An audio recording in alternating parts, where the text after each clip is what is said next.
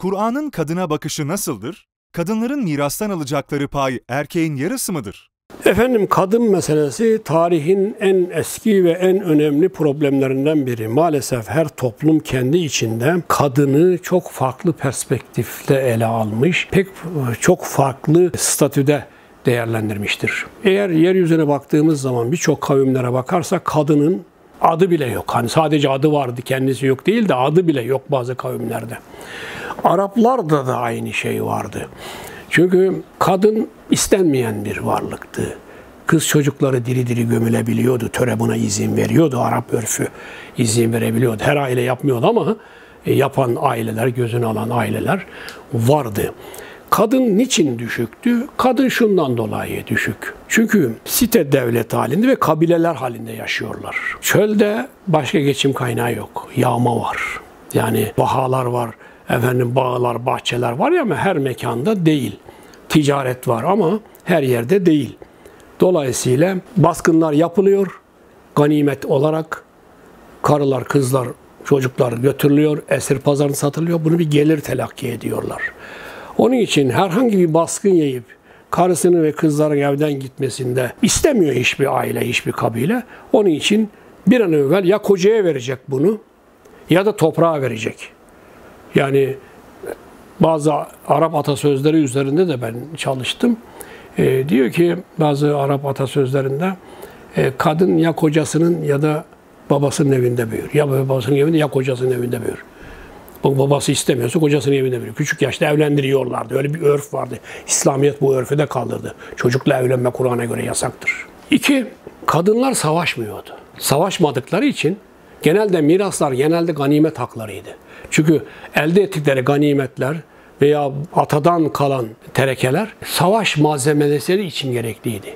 Yani düzenli bir ordu yok ki. E, herkesi kılıcı, kını, kalkanı, oku, yayı, zırhı, atı, devesi herkes kendi tedarik ediyordu. Dolayısıyla en iyi kılıcı almak zorundaydı. Çünkü savaşın ortasında kılıcı e, kırılabilir, efendim kopabilir.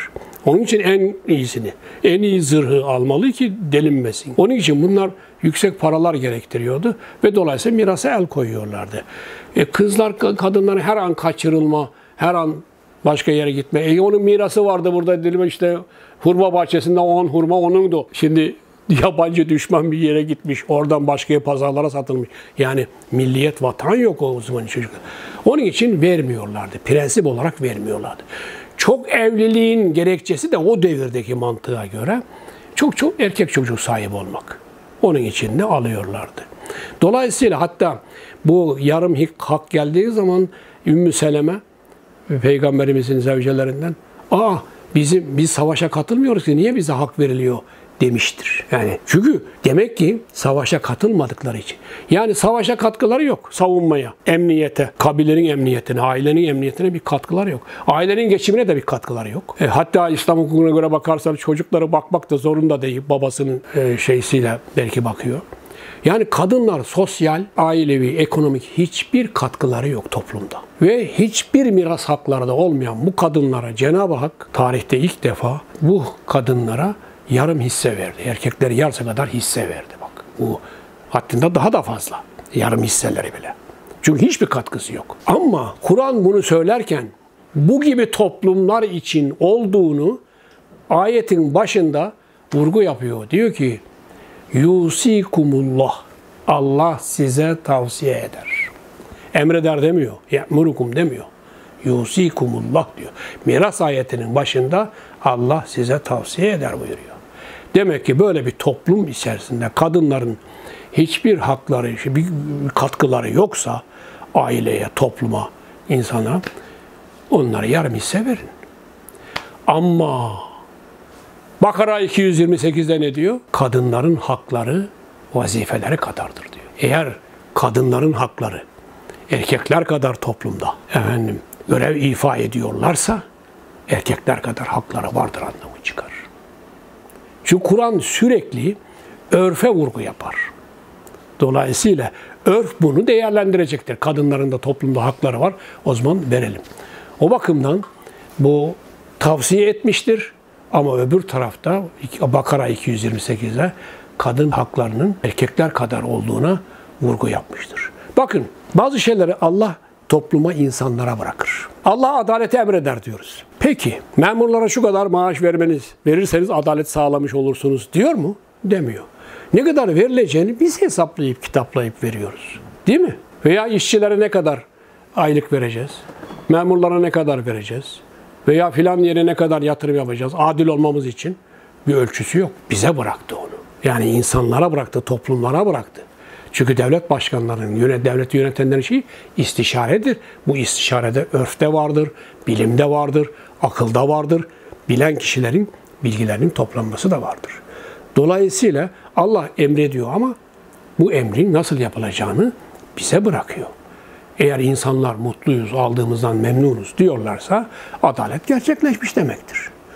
Ama bu miras hakkında öyle bir toplum içinde yani kadının hiçbir hakkı olmadığı bir yerde yarım hak veriliyor ise bu o toplum için bir tavsiyedir. Ve bu tavsiye uyulmuştur. Ha diyebilirsin Allah'ın tavsiyesi emirdir. Evet emirdir ama Cenab-ı Hak emrini uygulamada bize bırakıyor. Örfe bırakıyor bazen birçok yerde. Demek ki önemli olan bizim mutluluğumuz. Bizim efendim Cenab-ı Hakk'a karşı vereceğimiz e, hesabımızda efendim savunabileceğimiz şeyler, e, fiilleri bize bırakıyor. Dolayısıyla Bakara 228'deki ayete göre kadınların hakları vazifeleri kadardır ifadesi evrensel bir ifadedir. Gerçi orada boşanan kadınlarla ilgilidir ama bu hüküm evrenseldir. Yani ifadenin özel olması hükmün özel olmasını gerektirmez. Hüküm geneldir. O bakımdan erkeklerin ne kadar hakkı varsa kadınların hakları o kadar vardır. Yeter ki kadınlar erkekler kadar emeği geçsin, erkekler kadar terlesin. Bugün mesela kadınlar da çalışıyor, erkekler de çalışıyor. Onlar da vergi veriyor. Değil mi? Erkekler de vergi veriyor. Onlar da çocukların eğitimini, efendim defterini, kitabını, bakımı, çekimi, elbisesini annesi de alıyor, babası da alıyor. Hepsinin katkıları var. O bakımdan hakların bu konuda eşit olmasında Kur'an'a göre bir sakınca olmadığı kanaatindeyim.